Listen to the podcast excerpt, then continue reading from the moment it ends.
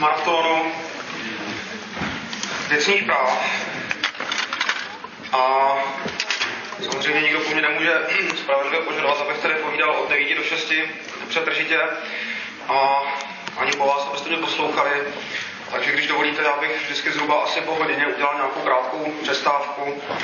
Ve 12 hodin bychom si pak udělali další přestávku, řekněme půl hodiny, ať trošku se bereme síly a pak nějak odpoledne dokončíme. Tak, nevím, jestli jste si zjistil, zjišťovali, že jsem posílal tyhle ty prezentace, které vám tady dneska budu promítat, čili měli bychom je mít k dispozici. A pokud je nemáte, tak uh, jsou určitě někde na, na tom Coursera nebo, nebo prostě někde na těch uh, katederních stránkách, takže si je můžete volně stáhnout. A vzhledem k tomu, že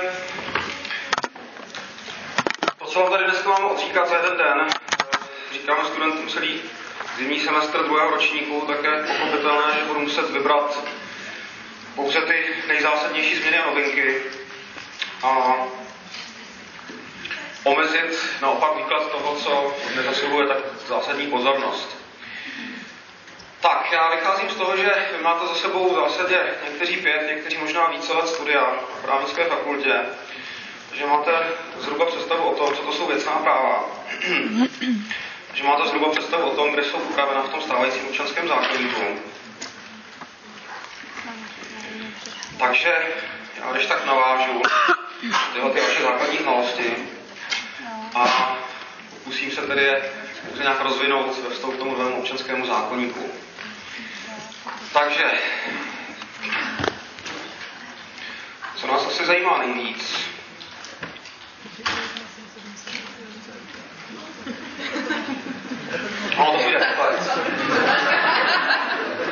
Tak. No, tady mám nějakou, uh, nějaký přehled té právní úpravy, bohužel tam mám ještě staré, staré číslování, ale to je úplně jedno. Uh, se to posunul asi opět paragraf v té konečné redakci. Uh, Podstatné je, že ta věcná práva tvoří hlavní kategorii tzv. absolutních majetkových práv. A ta absolutní majetková práva jsou upravena ve třetí části toho zákonníku. Absolutní majetková práva se nazývají proto, protože jsou jednak, jednak práva, která, eh, právě které, která eh, mají absolutní povahu, absolutní účinky, to znamená působí vůči všem. V tom není nic nového, to platí i dnes. Ačkoliv ten dnešní občanský zákonník to neříká, ten nový občanský zákonník to říká jasně a výslovně. No a druhý princip těch práv je že se staví v majetku, proto jsou majetková. No a podíváte se na název čtvrté části toho zákona, tak zjistíte, že ta se jmenuje relativní majetková práva. No a to jsou typicky obligace, to znamená závazky, ať jsou to závazky vznikající ze zákona, nebo závazky vznikající ze smluv, po případě z jiných právních důvodů. No a ta třetí část absolutní majetková práva je dále strukturována do tří hlav. První hlava tři paragrafy, jsou obecná ustanovení. V té konečné redakci jsou to prosím nás paragrafy 976 až 978. Potom je druhá hlava, to je to, co nás dneska bude zajímat, to jsou práva věcná.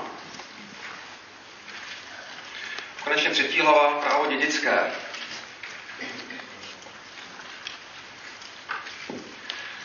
No, a co se týká té druhé hlavy, věcná práva, tak podíváme se na tu hlavu podrobněji, tak zjistíme, že se dělí ještě na určité menší úseky na díly. A to poměrně, řekl bych, racionálně, čili začíná ta druhá hlava obecnými ustanoveními. Nově je to 980 až 986. Ta obecná ustanovení e, se týkají tzv. veřejných seznamů, to znamená například katastru nemovitostí, to znamená základní principy vedení veřejných seznamů. Pak máme poměrně širokou úpravu držby.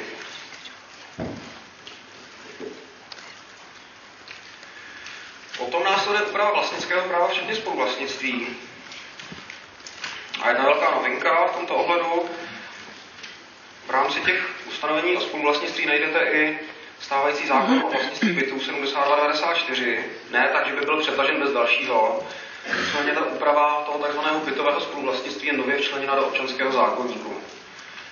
Jo? Čili e, taková velmi potěšující zpráva pro vás je ta, že se od 1. ledna 2014 mění, e, ruší asi, teď nevím, 200-260 právních předpisů. Jo? Právě v důsledku přijetí tam nového zákonníku. Jeden z těch předpisů rušených je zákon 7294 o vlastnictví bytů. Naopak v rámci té druhé hlavy nenajdete úpravu společného mění manželů, tak jak je tomu dneska.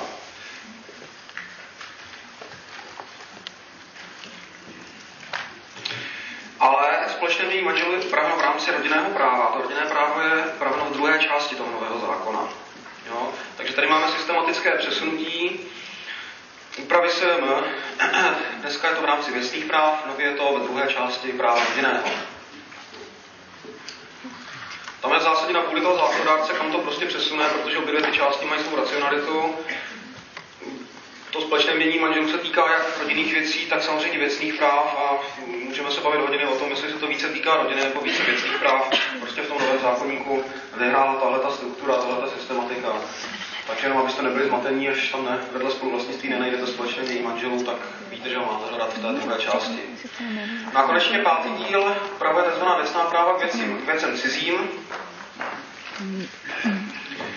A tady najdete určité tradiční instituty, které znáte ze svých studií, to znamená zejména právo zástavní, právo zadržovací a věcná břemena. Byť samozřejmě ten rozsah té úpravy je zase neskonale uh, širší ve srovnání s tím stávajícím stavem. A najdete tam i velkou novinku a to je právo stavby. To je nové limitované věcné právo, nebo tedy věcné právo věci cizí. A tohoto právo stavby tvoří logický doplněk principu superficie solcedit, protože asi víte, že ten nový občanský zákonník se vrací k zásadě, že stavba je součástí pozemku. Nicméně jeví se jako vhodné pro určité situace připustit, aby stavba součástí pozemku nebyla. Byť jenom dočasně na omezenou dobu a právě k tomuto tomu účelu slouží ten nový institut práva stavby. No a pak máme konečně šestý díl, který se nazývá Zpráva cizího majetku. A to je takový zvláštní institut, který s výjimkou Quebecu a tuším asi jednoho evropského občanského zákonníku nezná žádný občanský zákonník toho kontinentálního právního systému. A do tohohle institutu se, vedou, eh, se, se kladou velké naděje. Vkládají velké naděje, protože to je institut, který je docela dobře daňově využitelný.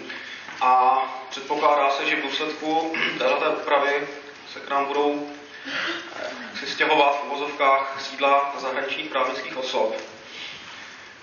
Ale prosím vás, to zařazení do té druhé hlavy, do těch věcných práv je čistě uh, náhodné, protože ta zpráva cizího majetku nemá s věcnými právy nic společného. Čili zjednodušeně řečeno, ono se v tom, místě, v tom zákoně nenašlo žádné vhodnější místo, kam to nadspat. Proto je to tady. Jo? Takže o tom dílu šestém si dnes ani nebudeme povídat, to je na úplně samostatnou přednášku a je to tady opravdu pouze z nějakých důvodů, že lepší místo nebylo.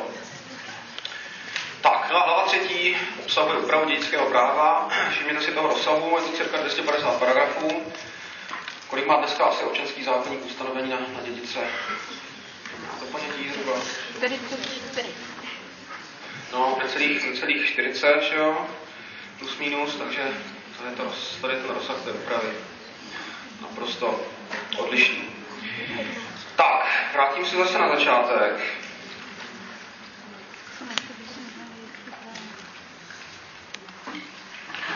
A tady mám ta čísla dobře. Tak, to, co vy dneska umíte z učebnic, co dneska v tom zákoně napsáno není, to jsou teda ty tři základní principy majetkových, eh, majetkových práv absolutní povahy, to znamená práv věcných. Tak tyhle ty tři základní principy ten nový občanský zákonník výslovně formuluje. Formuluje je v paragrafu 976, 978 a 977 eh, samozřejmě. A tyhle ty tři principy jsou princip absolutních účinků, který je uveden v paragrafu 976. Zákon říká, že absolutní majetková práva působí vůči každému, nestanoví něco jiného zákon. Čili klasický protipol obligací, které působí pouze inter partes, to znáte.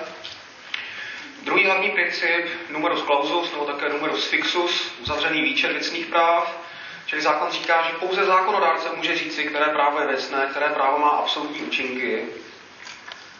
A vy si nemůžete volně, smluvně rozšiřovat ten okruh podle vaší libosti. Čili jako věcné právo může být sjednáno pouze to právo, o kterém to zákon výslovně stanoví. Stejně jako dneska, akorát, že to ten zákon neříká. No a konečně ten třetí základní princip. Věcná práva jsou regulována právními normami, normami převážně kogentní povahy. Jo, to říká 978. Konkrétně, že od ustanovení této části se lze odchýlit s ujednáním s účinky vůči třetím osobám pouze tehdy připouštili to zákon. Jinými slovy, věcná práva jsou regulována převážně kogentními normami, na rozdíl od práv obligačních, kde víte, že platí zásadní dispozitivnost, že si můžete dohodnout prakticky cokoliv, můžete se odchýlit prakticky od čehokoliv. No, známe nepojmenované smlouvy a tak dále. Takže tyhle ty tři základní principy, které platí už dnes, jsou v tom novém zákonníku napsány na tvrdo.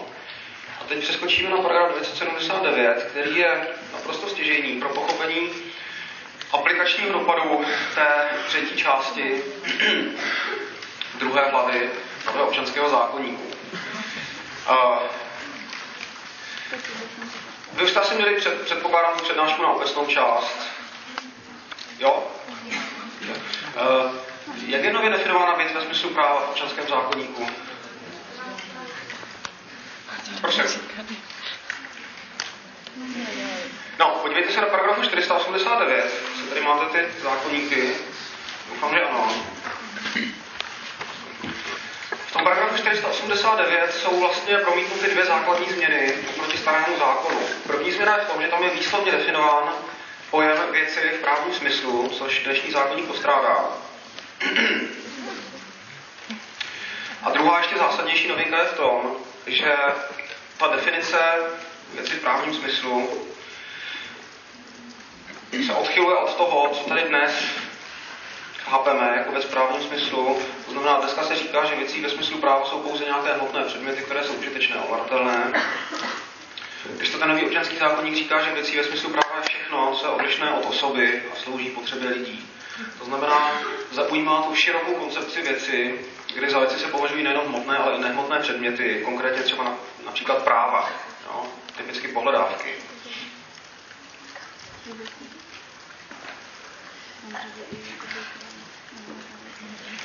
No a pokud se podíváte na tu třetí část, druhou hlavu, to znamená na úpravu věcných práv, tak zjistíte, že celá řada těch právních norem, které tam jsou, je psána způsobem, že na první pohled dopadají pouze na hmotné věci, pouze na hmotné předměty. Tak, já vás poprosím, nalistujte si třeba paragraf 1063.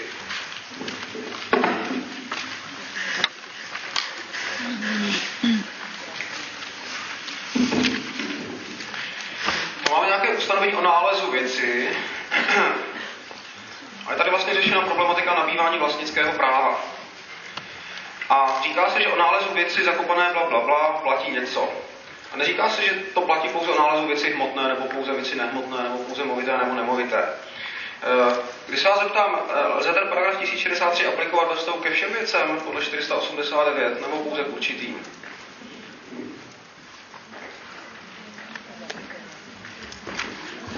Tam se říká o nálezu věci zakopané, zazděné nebo jinak skryté. Tak můžete zakopat nehmotnou věc třeba? Můžete zakopat pohledávku? Asi ne, že jo? jo? Můžete ji zazdít? Nemůžete, jo?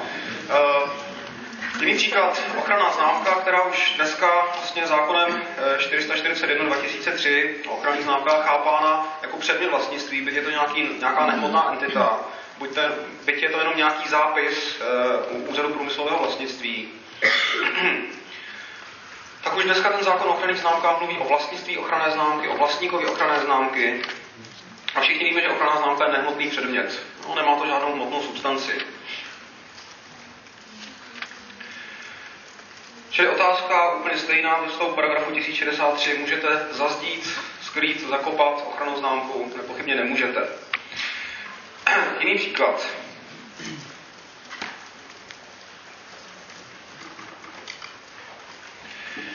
Uh, když se podíváte na ustanovení paragrafu 1242, a tady trošku předbíhám, ale pěkná.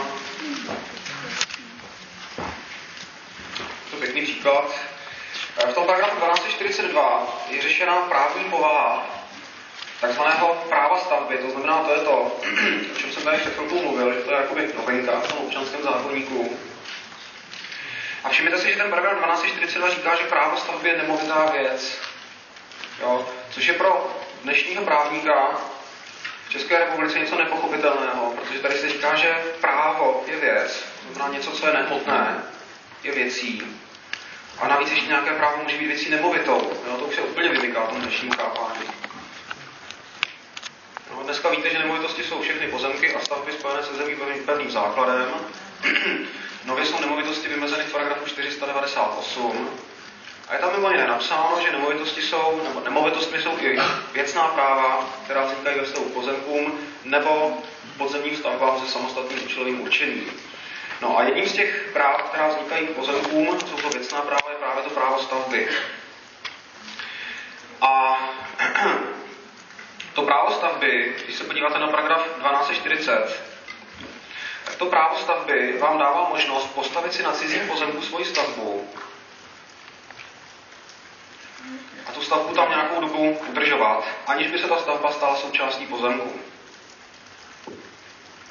No, my se k tomu dostaneme. Odpoledne kolega vám o tom bude povídat něco, abych se taky odpočinul trochu. A teď jenom velmi, velmi jednoduše. Čili někdo z vás je vlastník pozemku a zřídí mi možnost, abych si na vašem pozemku postavil stavbu s tím, že ta stavba se nestane součástí, ale stane se součástí toho práva stavby. Jo? Takže úplně nepochopitelná koncepce, já mám nějaké věcné právo, což je nemovitá věc, nehmotná. To moje právo zahrnuje možnost mít na vašem pozemku stavbu a v okamžiku, kdy já tu stavbu postavím, tak ta stavba za prvé není součástí pozemku, není ani samostatnou věcí, ale stává se právní součástí toho práva stavby. Jo, čili hmotná věc, nějaká stavba, je právní součástí věci nehmotné. Což má svou velkou racionalitu, se za chvilku dozvíte, za pár hodin. A teď si vezměte, že e, si takhle postavíte tu stavbu na cizím pozemku a přijde tam nějaký skvoter, tu stavbu e, obsadí a vyžene vás z ní. Tak, a když se podíváte na paragraf 1040, tam máte řešenou problematiku ochrany vlastnického práva. A v paragrafu 1040 se říká, kdo věc neprávem zadržuje, tak může být vlastníkem žalován, aby ji vydal. No, a teďka pokud budeme číst opravdu velmi formálně, velmi formalisticky, tak se vás zeptám, tak skvoter mi vleze do té stavby, která sama o sobě není věcí, je pouze součástí práva stavby. Já půjdu na soud a řeknu, podám vindikační žalobu, žalobu na vyklizení. A skvotar se bude bránit a řekne, ale já nezadržuji cizí věc, já jsem součástí věci, ta stavba není věc a 1040 říká, kdo věc neprávem zadržuje. A já přece někomu nezadržuju právo stavby, to právo stavby pořád existuje. Jo? Čistě formalistickým výkladem bychom dospěli k tomu, že ten skvoter má pravdu. Samozřejmě, pokud nebudeme takovýhle formalisti, tak řekneme, tak samozřejmě není zadržována věc jako celek, je zadržována pouze nějaká součást té věci. Nicméně pořád smysl toho pravidla je nepochybný, to znamená, to vynikační žalobu bychom připustili. Ale podívejte se na ten paragraf 1242, druhá věta, kde se říká, že stavba vyhovující právu stavby je jeho součástí. A teď je tam důležitý dovětek, ale také podléhá ustanovením o nemovitých věcech. Jinými slovy, tam, kde je to možné, tak tam na tu stavbu, byť to není samostatná věc, aplikujeme ustanovení o nemovitých věcech, typicky třeba tu vindikační žalobu. Tak, a vrátíme se k tomu paragrafu 979, který je pro nás nejdůležitější. tak ten vlastně ukazuje, v jakém rozsahu lze aplikovat ustanovení o věcných právech na jednotlivé druhy věcí. My jsme si ukázali, že ne na, na všechny druhy věcí lze aplikovat každé to ustanovení o věcném právu. Zapamatujte si jenom třeba to zazdění té pohledávky, zakopání eh, ochranné známky a podobně. Z povahy věci není možné. A ten 979 říká, že ustanovení o věcných právech se použijí na věci hmotné a nehmotné. Na práva však jen potud připouštili to jejich ale a neplynuli ze zákona něco jiného. No, e, To pravidlo nezní úplně perfektně, protože ta dělící linie má být eh, někde jinde, ono by mělo znít správně tak, že, to usta- že, že, že ta ustanovení o právech se použijí na věci hmotné, čárka, na věci nehmotné a na práva však jen potom připouští to jejich povaha a neplynuli ze zákona něco jiného.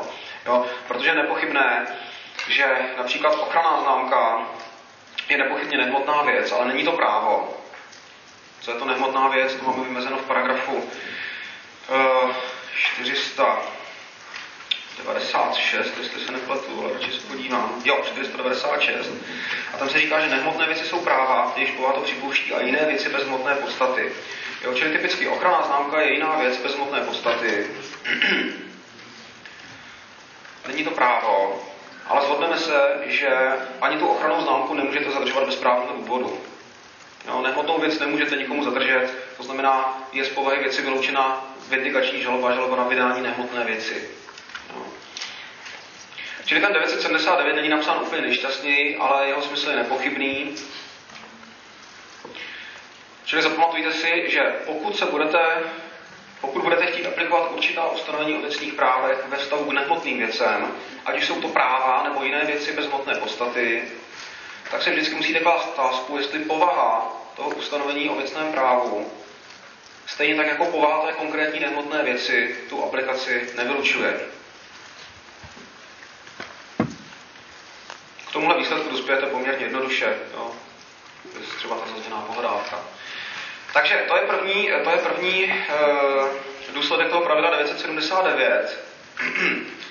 A dále prosím vás ještě jedna důležitá věc. E, zase třeba ve stavu té pohledávce na to se to nejlépe vysvětluje. E, podle toho nového občanského zákonníku pohledávka je nehmotná věc, která je ve vlastnictví věřitele. To znamená, věřitel má absolutní vlastnické právo ve stavu ke své pohledávce. Má tudíž absolutní ochranu proti všem, kdo do jeho vlastnického práva zasahují, ale zase víme, že pohledávku nelze zadržovat a tak dále. Čili i, ty, i ta míra a ty způsoby těch zásahů jsou jiné, než například ve vztahu k věcem hmotným. A například pro ty pohledávky platí zvláštní režim, ještě v tom smyslu, že eh, když se podíváte na paragraf 1099 a následující, tak zjistíte, že tam je řešena problematika převodu vlastnického práva k věci. 1099 a následující. A hned v tom 1099 se říká, že převádí se individuálně určená věc, tak se vlastnické právo nabývá účinností smlouvy.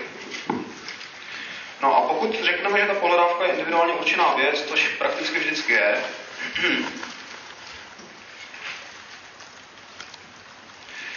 tak bychom si řekli, no tak paragraf 1099 platí i pro ty pohledávky a není tady žádný zvláštní právní režim. Ale ono tomu tak není samozřejmě, protože ta pohledávka má, eh, kromě toho, že je to nehmotná věc, tak má ještě jedno zvláštní specifikum. A to specifikum je v tom, že u té pohledávky vždycky existuje nejenom to absolutní vlastnické právo toho věřitele vůči té pohledávce, ale máme tam vždycky nutně nějaký právní vztah, to znamená nějaký přesah ve vztahu třetí osobě, k nějakému dlužníkovi. A tenhle ten zvláštní prvek, tenhle ten subjektivní prvek, to znamená existence toho dlužníka, nás nutí k tomu, abychom formulovali zvláštní pravidla pro převod vlastnického práva k té pohledávce. Jo, pokud já jsem vlastníkem tohohle mobilu, je to nějaká hmotná věc, tak já nejsem ve vztahu k žádnému třetímu subjektu. Já si to můžu zničit, můžu to eh, rozbít, můžu to kdykoliv převést na třetí osobu. Ale pokud je to věcí pohledávka, tak víme, že to tak jednoduché není. A proto pro určité druhy věcí jsou formulována zvláštní pravidla ve vztahu k dispozicím s těmi věcmi. Pokud se bavíme o té pohledávce, tak máme stejně jako dneska zvláštní ustanovení o postoupení pohledávky. Jo? Jinými slovy, na převod vlastnického práva k pohledávce nelze aplikovat paragraf 1099 a následující, ale máme zvláštní úpravu postoupení pohledávky ve čtvrté části zákona, Zkusím to najít. Nevím přesně, kde to tam je.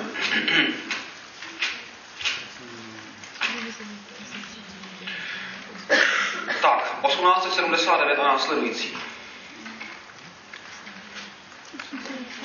A i v tom novém občanském zákonníku jsou stejné principy jako dneska. To znamená například princip, podle kterého nemůžete postoupit pohledávku, čili nemůžete převést své vlastnické právo k věci, pohledávce, pokud by, nový, eh, pokud by změna toho věřitele vedla k nějakému stížení postavení toho dlužníka.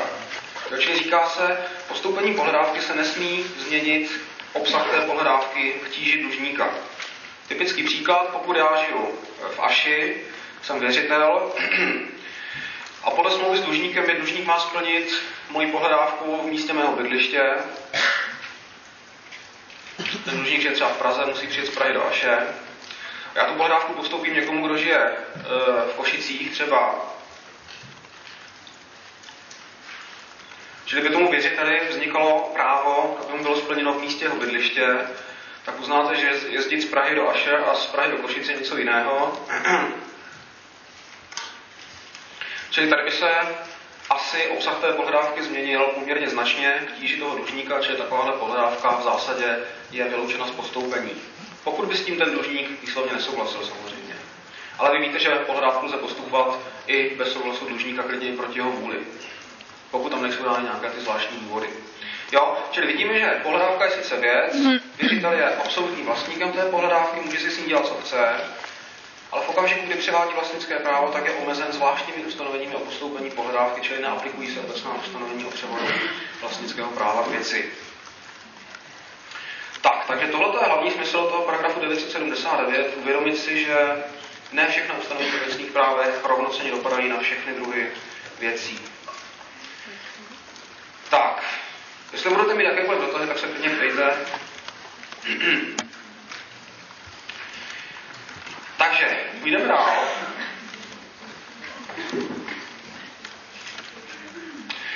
Pokud se podíváte na paragraf 980 a následující, tak zjistíte, že ten nový občanský zákonník úplně nově upravuje zvláštní pravidla o tzv. veřejných seznamech.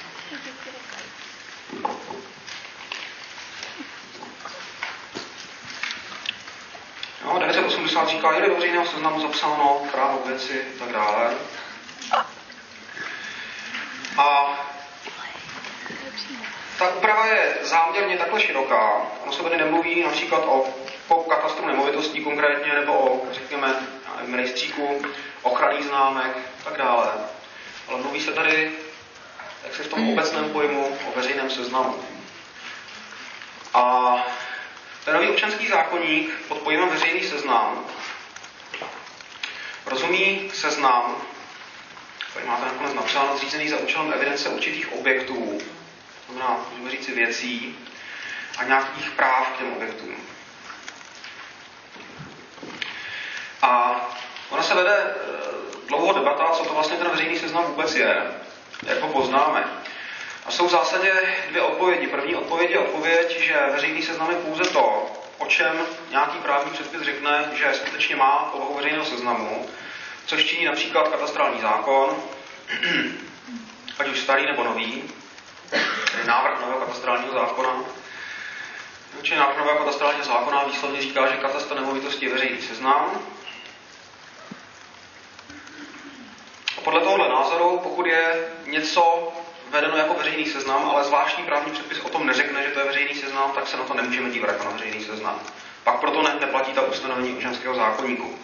No, druhý názor, ke kterému se přikláním, je názor, podle kterého e, není nutné, aby zvláštní právní předpis řekl, že něco je veřejný seznam, ale rozhoduje faktická funkce toho, veřejného, toho konkrétního seznamu. A to, jestli ten konkrétní seznam splňuje dva základní atributy. A těmi atributy jsou veřejná přístupnost, to znamená, pokud je veden určitý registr nějakých objektů, ale je veřejně přístupný, to znamená, každý do něj může nahlédnout bez nějakých zvláštních formalit, tak to ukazuje na to, že se jedná o veřejný seznam. A druhý hlavní atribut je ten, že takový seznam musí mít, e, musí být nadán takzvanou materiální publicitou. Za chvilku řekneme, co to je. To znamená, že zápisy v tom seznamu, seznamu se považují za správné a úplné. Jo, jinými slovy, pokud vy nahlédnete do nějakého seznamu, tak můžete mít za to, že ten zápis v tom seznamu odpovídá skutečnosti a že je úplný.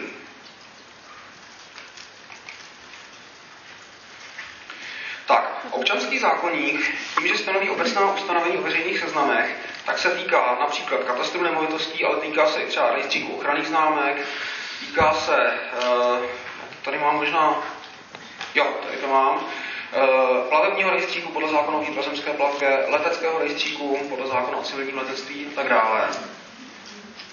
A když se podíváte do těchto těch zvláštních předpisů, tak ty upravují určitá specifika zápisu určitých věcí do těchto těch rejstříků. Například plavební rejstřík upravuje problematiku zápisu plavidel, letecký rejstřík zápisy letadel, leteckých zařízení, částí letadel a tak dále. A v zásadě ten občanský zákonník má za cíl stanovit obecné principy vedení těch veřejných seznamů, tím, že samozřejmě ty zvláštní právní předpisy mohou pro své účely stanovit něco jiného. Ale pokud nestanoví, tak se i na ně aplikuje podpůrně ta občanskoprávní úprava. Čili pokud se podíváte třeba do leteckého rejstříku, do toho zákona o civilním letectví, tak zjistíte, že tam jsou zvláštní pravidla pro zápis zástavního práva v letadlům. Jo? Je tam zvláštně, zvláštním způsobem upraven tzv. princip priority, to znamená, pořadí zástavních věřitelů, pokud je na jedné a téže věci zapsáno několik zástavních práv, jsou tam pravidla pro to, kdo má prioritu, jakým způsobem se ti zástavní věřitelé uspokojují v rámci realizace toho zástavního práva a tak dále. Jo? Čili není vyloučeno, aby právní předpis zvláštní povahy, lex specialis, stanovil odchylné principy, ale pokud tak neučiní, tak v zásadě mají platit obecná ustanovení toho občanského zákonníku. No a tady tak jakoby osamoceně mám uveden rejstřík zástav,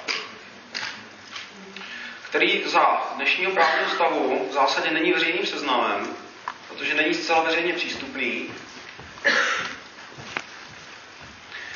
A už velmi dlouho se diskutuje, jak to bude dál.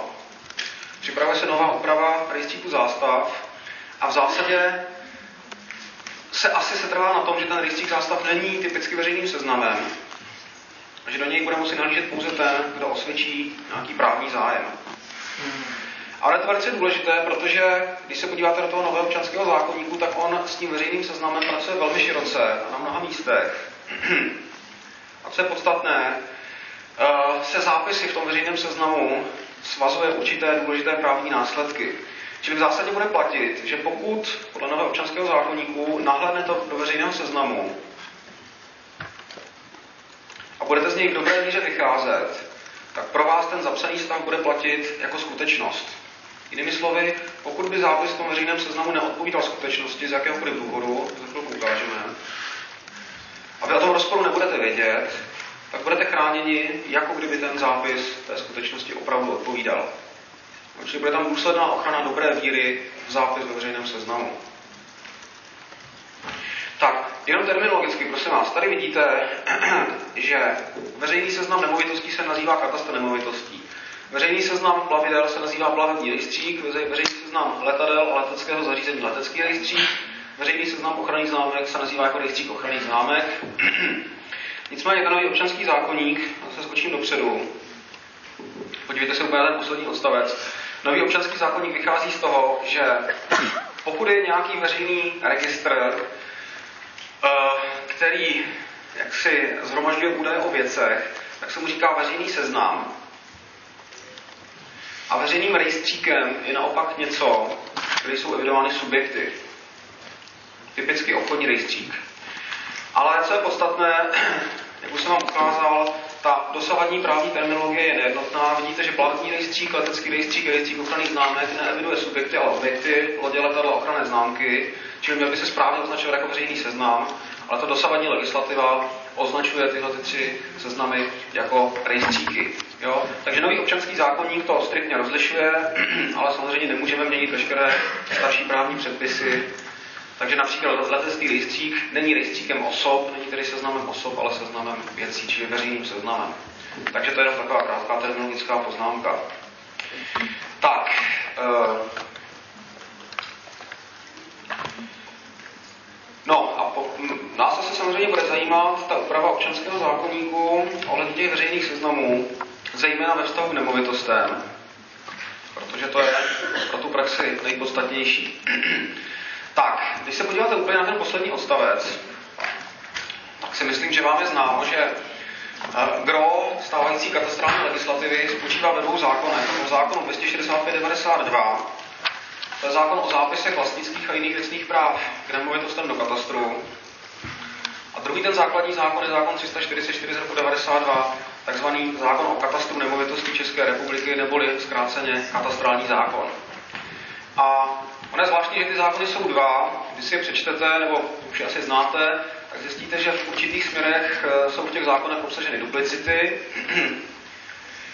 A historický důvod, proč ty zákony jsou dva, je důvod eh, ten, že se psali ještě za federace a že ten zákon 265 92 měl být eh, federálním zákonem, který se měl týkat celé republiky, České a Slovenské federativní republiky, kdežto ten zákon 344 se pouze České republiky. Jo, Slováci mají svůj zákon o katastre nehnutelností.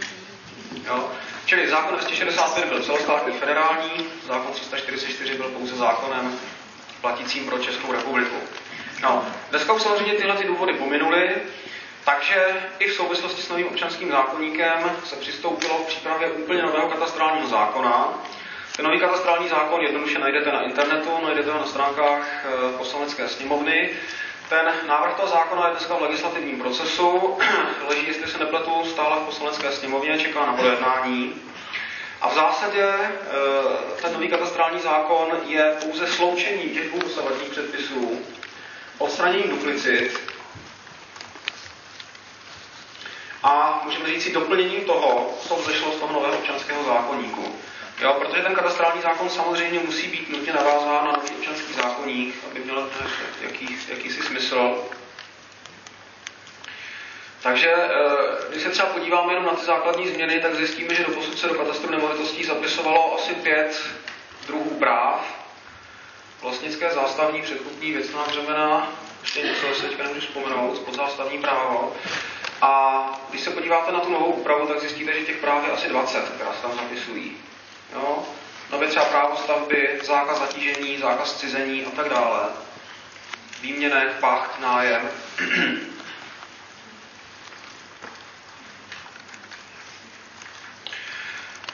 Ale jinak zásadně principiálně ten zákon zůstává zhruba stejný.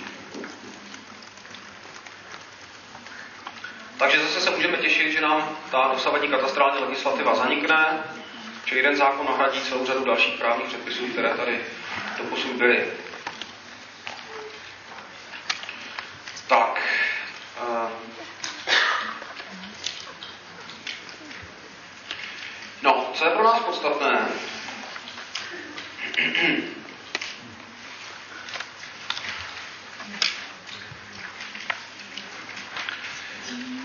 Eh, co je pro nás podstatné a co je velkou novinkou oproti té dosavadní legislativě, legislativě v oblasti katastru, jsou nově pojaté druhy zápisů. Vy víte, že dneska eh, katastrální předpisy rozlišují tři druhy zápisů, to jsou vklady, záznamy a poznámky, v případě jejich výmaz. A co to je vklad, co to je záznam, co to je poznámka, nám říká právě ten zákon 265-92. Asi víte, že vkladem se zapisují práva do katastru nemovitostí eh, s konstitutivními účinky, to znamená s právotvornými účinky. Nebo jinými slovy, teprve vkladem do katastru nemovitostí vznikají věcná práva, vlastnické právo, zástavní právo, věcná břemena, předkupní právo k nemovitostem. Pokud právní skutečností vedoucí k jejich vzniku byla smlouva. Jo? Čili typický paragraf 133 odstavec 2 starého zákona říká, že převádějí se vlastnické právo k nemovité věci zapsané do katastru, tak vlastnické právo vzniká až vkladem do katastru nemovitostí. Až zápisem, nikoli samotnou smlouvou. Jo?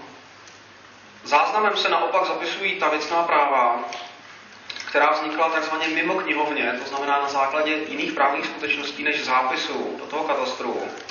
Čili typicky věcná práva, která vznikla vydržením, která vznikla ze zákona, která vznikla v důsledku, řekněme třeba vyvlastnění, to znamená obecně rozhodnutí orgánů veřejné moci, Čili jinými slovy, dneska ten záznam nemá právotvorný účinek, má pouze účinek deklaratorní, to znamená, ten zápis pouze deklaruje, že někdy v minulosti nějaké věcné právo v nemovitosti vzniklo.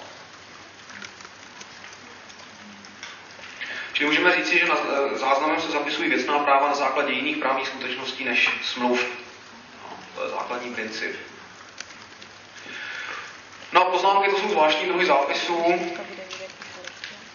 kterými se zapisují informace o různých eh, zcela jaksi rozličných skutečnostech, kde se zapisují poznámky o osobě, poznámky o nemovité věci, například, já nevím, poznámka o nařízení exekuce, o úpadku a tak dále. Ten nový katastrální zákon uh, sice zachovává všechny ty tři druhy těchto zápisů, to znamená pořád zná vklad, pořád zná záznam, pořád zná poznámku, ale s těmi jednotlivými pojmy spojuje trošku jiný obsah. A jenom velmi krátce, když dá někdo návrh na vklad dneska podle starých právních předpisů, návrh na vklad vlastnického práva na základě smlouvy, tak co se děje s tím návrhem potom? Na tom katastru. Ten katastrální úřad vezme zapíše jako hned, nebo? Nebo tam probíhá nějaké řízení třeba? Tak kýváte, že tam probíhá řízení. Takže pokud někdo dá návrh na vklad nějakého věcného práva, typicky vlastnického, tak ten katastrální úřad zahájí řízení, které se řídí správním řádem. Je to řízení o povolení vkladu určitého věcného práva do katastru. A v rámci tohoto vkladového řízení má ten katastrální úřad zvláštní přeskumnou pravomoc. A na základě těch předložených listin zkoumá určitá kritéria, která jsou uvedená v paragrafu 5 zákona 26592 Jo, čili zkoumá, jestli zápisu toho navrhovaného věcného práva není na překážku dosavadní stav zápisu v katastru, jestli smlouva je dostatečně určitá, srozumitelná, jestli převodce vlastnického práva není právním předpisem nebo rozhodnutím orgánu veřejné moci omezen v nakládání s tou nemovitostí a tak dále. Jo, čili v paragrafu 5 je taxativní výčet skutečností, které ten katastrální úřad v tom kladovém řízení zkoumá. Eh, když se vás zeptám, jak je to se záznamem, tam taky probíhá nějaké řízení.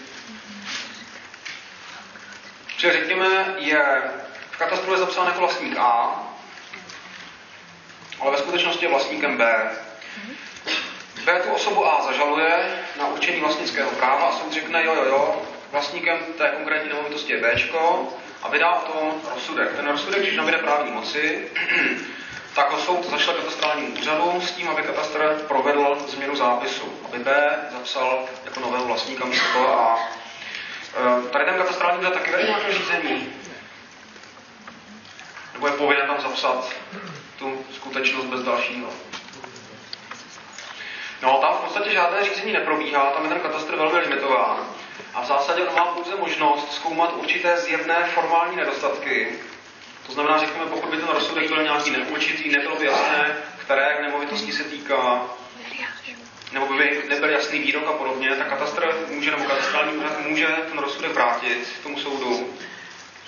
Ale v zásadě, pokud jsou jinak splněny veškeré formální předpoklady, tak katastr musí tu změnu zapsat. I kdyby třeba věděl, že ten soud rozhodl nesprávně z nějakého důvodu. Čili u toho záznamu je významně limitována přeskumná pravomoc toho katastrálního úřadu, ten katastr je tady vlastně v roli nějakého pasivního subjektu, který pouze přijímá určité podněty, rozsudky a podobně, rozhodnutí o vyvlastnění a pouze zapisuje na základě těchto těch podnětů ta práva. No a ten nový katastrální zákon tomuhle tomu chce učinit tedy zadost a v zásadě bude platit, že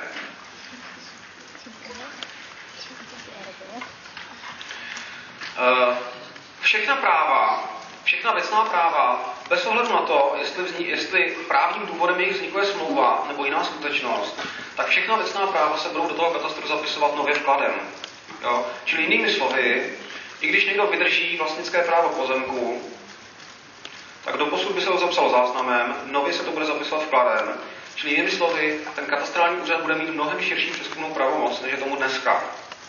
A on bude mít tu přeskumnou pravomoc dokonce i ve vztahu k rozsudkům, znamená k soudním rozhodnutím. A to třeba v tom smyslu, že typický příklad. Máte v katastru jako vlastníka pozemku zapsaného A a dojde ke sporu mezi osobou B a C a B osobě tvrdí, že vlastníkem toho pozemku, u kterého je zapsán v katastru jako vlastník A. Jo? Čili ten zapsaný vlastník vůbec nebude stranou toho sporného řízení a v tom řízení mezi B a C soud řekne, že B je vlastníkem. Dneska se to řeší tím způsobem, že pokud takovýhle rozsudek dojde katastrálnímu úřadu, tak katastr zapíše toho B jako takzvaného duplicitního vlastníka, čili objeví se tam takzvaný duplicitní zápis. Takže to vlastnické právo k tomu pozemku je zapsáno zároveň ve prospěch A a B, což samozřejmě víte, že není možné. Nikdo nemůže, eh, nikdy nemůže nastat stav, kdy má více osob samostatně současně vlastnické právo k jedné a téže věci. Čili není možné, abych já byl v tom, že v tom též okamžiku výlučným vlastníkem jedné věci a někdo z vás byl v tom též okamžiku také výlučným vlastníkem stejné věci. Můžeme mít maximální spoluvlastnictví, pokud tu věc spoluvlastníme společně, ale není možné, aby dva subjekty samostatně vlastnili jednu a tu věc v tom též okamžiku. Jo? A samozřejmě ten katastrální úřad si s tímhle tím neumí poradit, takže zapisuje v tomto případě ta nová práva na základě takzvaného, nebo v důsledku tohoto zápisu vznikají tzv. duplicitní, triplicitní a vícenásobné zápisy vlastnického práva. Jo, čili můžeme eh, v některých případech vidět, že určitý pozemek má třeba pět, jedno, eh, pět vlastníků, pět výlučných vlastníků. A samozřejmě ten katastrální úřad tomu dneska nemůže zabránit, protože v tom, záznam, v tom záznamovém kvazi řízení e, nemá vůbec žádnou přeskumnou pravomoc. No a nově, protože se i na základě těchto těch soudních rozhodnutí bude, ten, uh, bude to věcné právo zapisovat vkladem, tak ten katastrální úřad bude moci odmítnout zápis na základě toho soudního rozhodnutí, pokud zjistí, že mezi dosavadním zápisem a tím navrhovaným zápisem existuje nějaká logická mezera.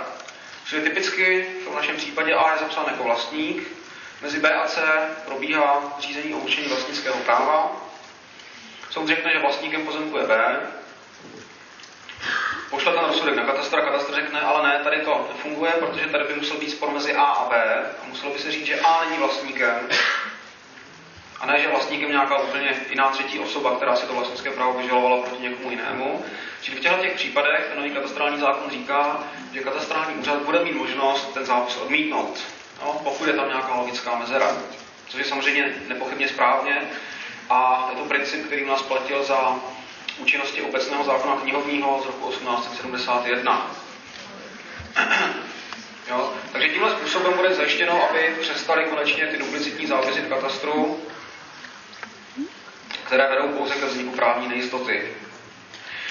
Takže ten nový katastrální zákon říká, že vklad je zápis, který se zapisují věcná práva, zpráva z povahou věcných práv a práva uvedená jako věcná práva. Bez ohledu na to, jestli vzniká na základě smlouvy, na základě vydržení a tak dále. A co je podstatné, uh, nově tady bude platit, že ne každý zápis věcného práva v důsledku vkladu bude mít konstitutivní charakter. Jo? Čili dneska platí, že pokud se nějaké právo vkládá, tak to právo vzniká až v okamžiku toho vkladu, až v okamžiku toho zápisu. A nově bude platit, že ne každý vklad má právotvorné účinky a to, jestli v konkrétním případě ten vklad vede ke vzniku toho věcného práva, nebo jestli pouze deklaruje už v minulosti vzniklé právo věcné, tak to budete muset zjistit z hmotného práva, to znamená z občanského zákonníku. Jo? Čili pokud občanský zákonník říká, že eh, vlastnické právo k nemovité věci nabídete vydržením po dobu nějaké dlouhodobé poctivé držby, tak víte z hmotného práva, že to právo vlastnické vznikne už v okamžiku vydržení a pokud ten vydržitel požádá katastrální úřad o zápis toho vydrženého práva, tak to právo se sice zapíše vkladem, ale už pouze deklaratorně. Jo? Takže už nemáte jistotu v tom, že vklad je vždycky zápisem s právotvornými účinky, ale podle občanského zákonníku budete muset zkoumat, jaké účinky tomu vkladu příslušejí. Záznam bude nově sloužit pro zápis do katastru nemovitostí e, takových práv, která jsou odvozena od práva vlastnického, já tady mám možná tak, jo, čili záznam uveden v paragrafu 19 nového katastrálního zákona Tím záznamem se budou zapisovat například příslušnost organizačních složek státu, hospodařit s majetkem, s majetkem státu, právo hospodařit s majetkem státu, zpráva nemovitostí, vlastnictví státu a tak dále. Jo? Čili ta odvozená práva, která už se dneska zapisují do toho katastru,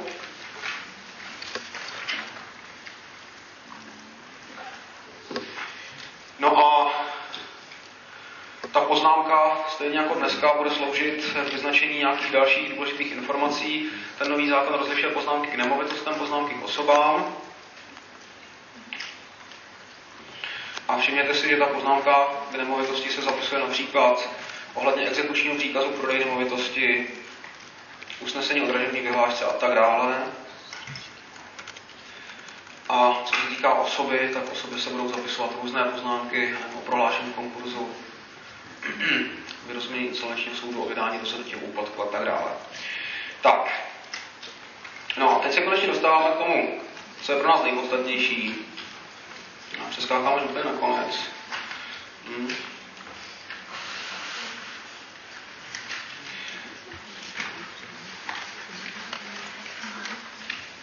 Tak. A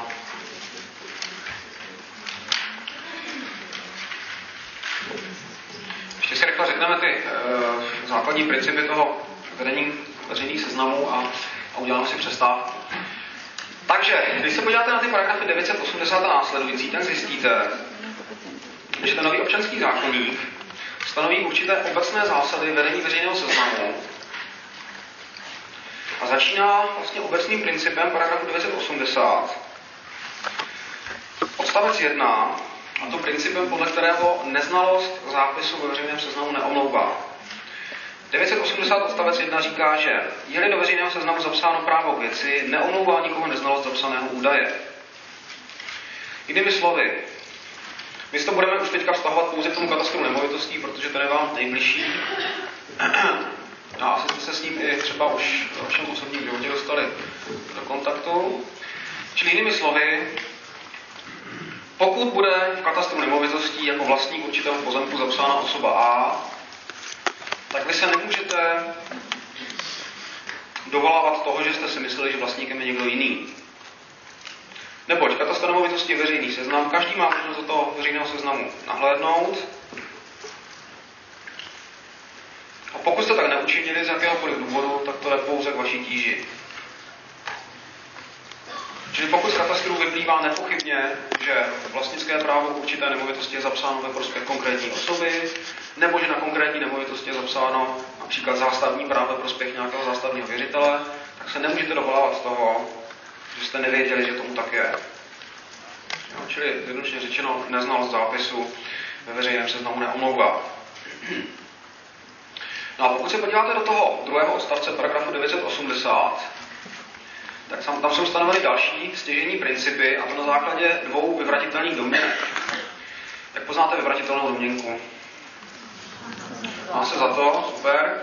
Tak, v odstavci druhém se říká, se formuluje jednak nějaká pozitivní domněnka a jednak negativní domněnka. Ta pozitivní domněnka říká, že se má za to, že pokud bylo určité právo zapsáno do veřejného seznamu, tak můžete plně důvěřovat tomu, že bylo zapsáno v souladu se skutečností. Jo, čili, že ten zápis toho práva odpovídá skutečnému právnímu stavu. Jinými slovy, pokud já vidím, že jako vlastní konkrétního pozemku je v katastru zapsán Franta Opička, tak na to můžu spoléhat.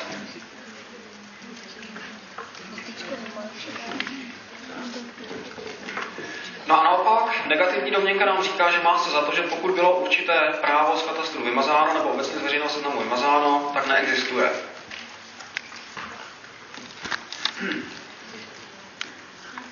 No a tuhle druhou negativní domněnku vlastně můžeme rozšířit. My můžeme obecně říci, že se má za to, že pokud nějaké právo vůbec není zapsáno v katastru, takže neexistuje. To znamená, nevztahuje se to pouze k právům, která byla zapsána a posledně byla vymazána, ale vztahuje se to jakýmkoliv právům, která potenciálně můžou na té nemovitosti být zapsána, ale nejsou.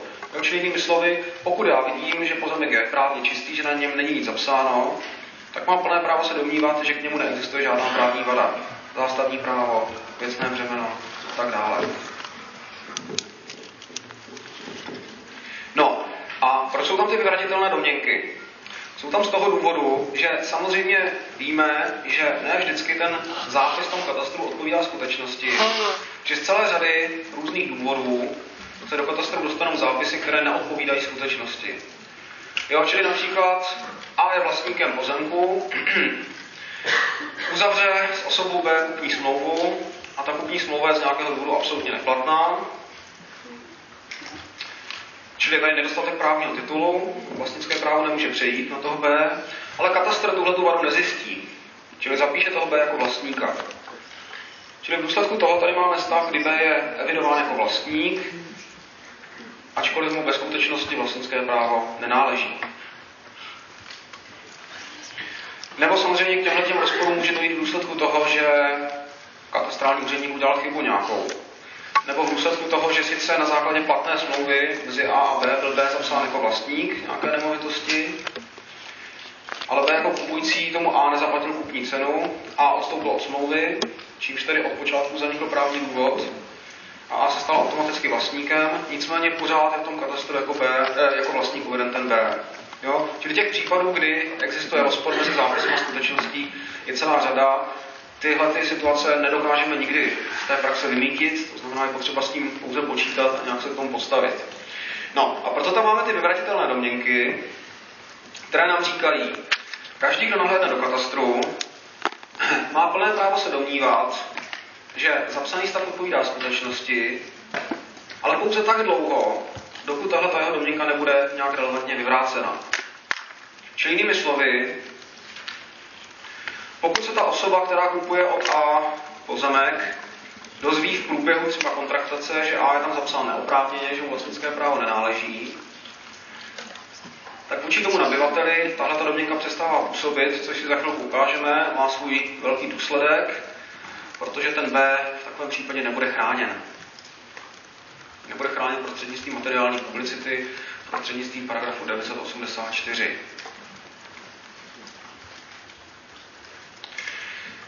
Tak. No, protože čas nám letí, tak já neskočím na ten paragraf 984. A to je asi to nejdůležitější, co, já se tam vrátím, nebojte, to je to nejdůležitější, co nás asi odlišuje od té dosavadní katastrální legislativy, já se vás zeptám, eh, věděli byste, jak to funguje dneska, když jdete na katastr, zjistíte, že jako vlastník nějakého pozemku je zapsána osoba A. Vy od té osoby A v dobré víře ten pozemek koupíte, zaplatíte kupní cenu a posléze se ukáže, že ta osoba A tam byla zapsána neoprávněně. Jaký to má důsledek? Jste chráněni nebo nejste chráněni?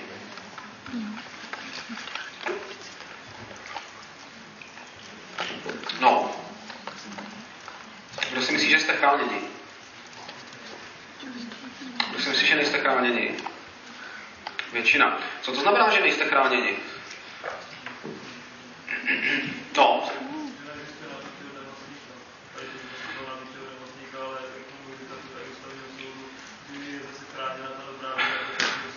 Přesně tak. A v jakém postavení se teda ocitáte potom, když to koupíte v dobré víře?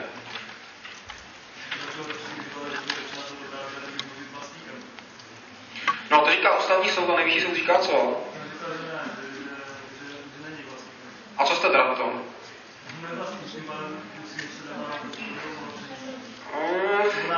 Nevlastník jste, ale zároveň jste co, když to koupíte v dobré míře? Držitel. Právný držitel. Tak, no, my máme ten, uh, ten problém je dneska založen paragrafem 11 zákona 265-92, zákon o zápisech. V tom paragrafu 11 se říká, že pokud někdo uh, v důvěře spoléhá na zápis katastru nemovitostí, tak je v dobré víře o tom, že ten zapsaný stav odpovídá skutečnosti.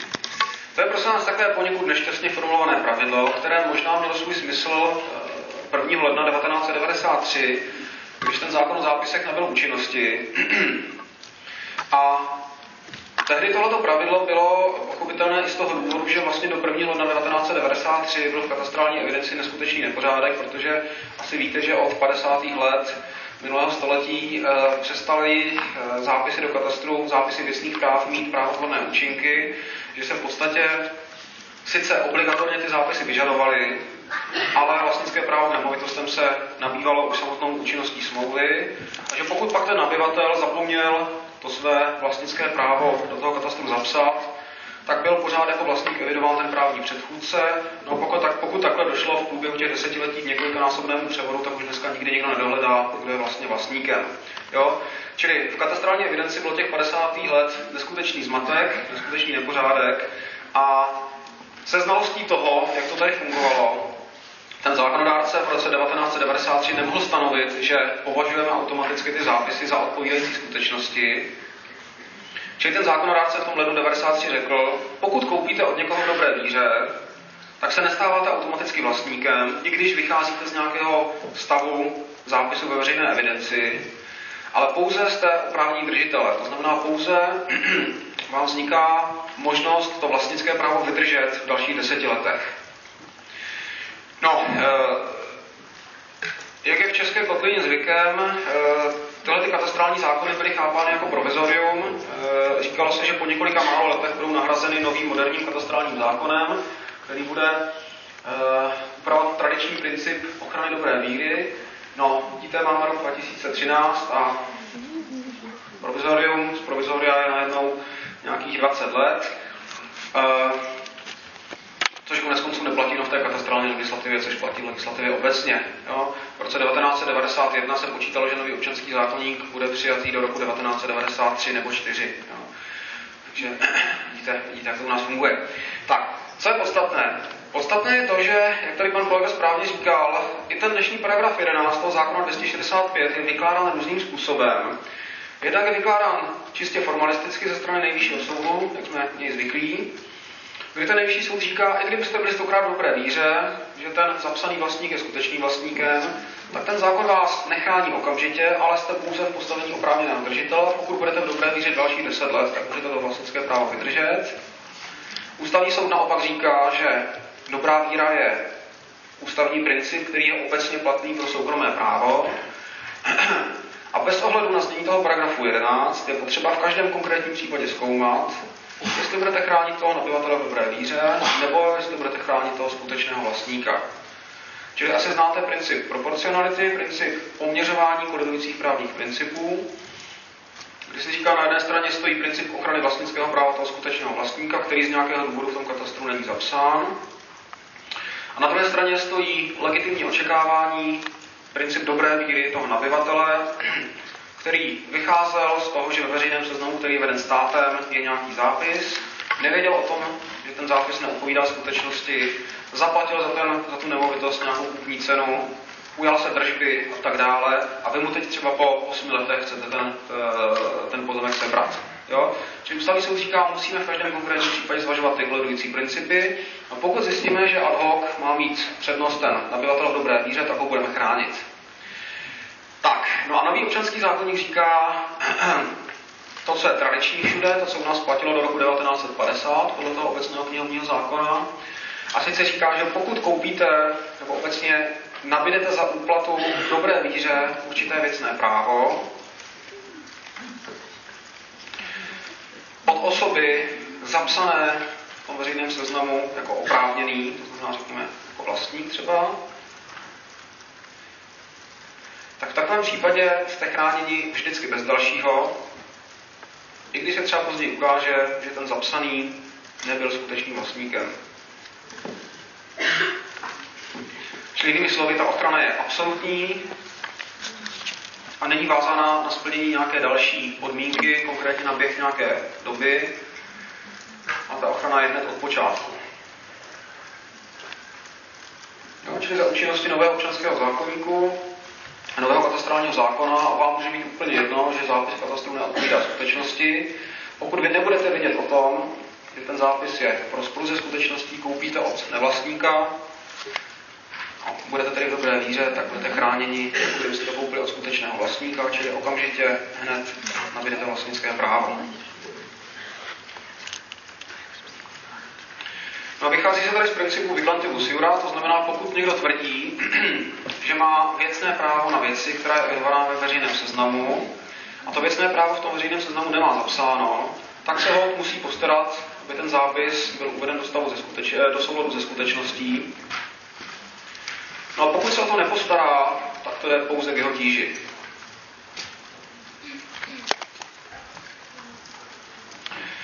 Možná jedna věc, asi vám to říkali kolegové při výkladu té obecné části, ten nový občanský zákonník je nesmírně liberální.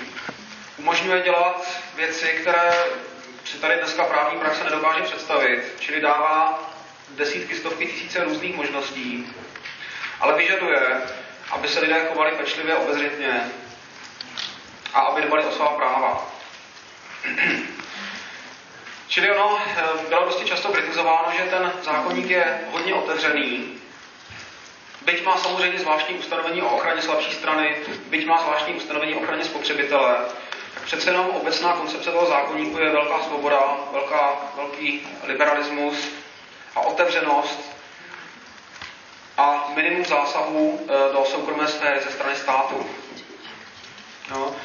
Čili podle, když se podíváte na paragraf 3, o kterém tady možná byla řeč v nějakých těch předchozích přednáškách, tak tam se říká v odstavci 1, že soukromé právo chrání důstojnost a svobodu člověka jeho přirozené právo brát a vlastní štěstí a štěstí jeho rodiny nebo lidí jemu blízkých takým způsobem, jenž nepůsobí bezdůvodně újmu druhým. V tom paragrafu 3 odstavec 1 je vyjádřen princip autonomie, princip lidské svobody, to znamená zjednodušeně řečeno, v tom soukromém právu platí princip, každý si dělejte, co chcete, ale nesmíte bezdůvodně zasahovat práva nebo právě zájmy třetích osob. Jo? Každý si hledejte to, to své štěstí, kde chcete, jestli chcete bydlet pod mostem a nebrání tomu, třeba veřejné právo, tomu nebrání právo nějaké třetí osoby, tak si dělejte, co chcete. Domlouvejte se, na čem chcete. Jsou samozřejmě určité limity, limit veřejného pořádku, limit dobrých pravů, ale pokud právním jednáním neporušujete veřejný pořádek, neporušujete dobré mravy, tak je čistě na vás, jak si to v tom soukromém právu dohodnete. A stát vám do toho zjednodušeně řečeno nemá co mluvit. Jo? Čili obecně platí, nový občanský zákonník je velmi liberální, dává obrovské možnosti, ale na druhé straně vyžaduje značnou míru obezřetnosti a vdělosti a často pokud se hold člověk o ta svá práva nestará, vys například ten paragraf 984, tak je tady riziko, že o ně přijde. Tak a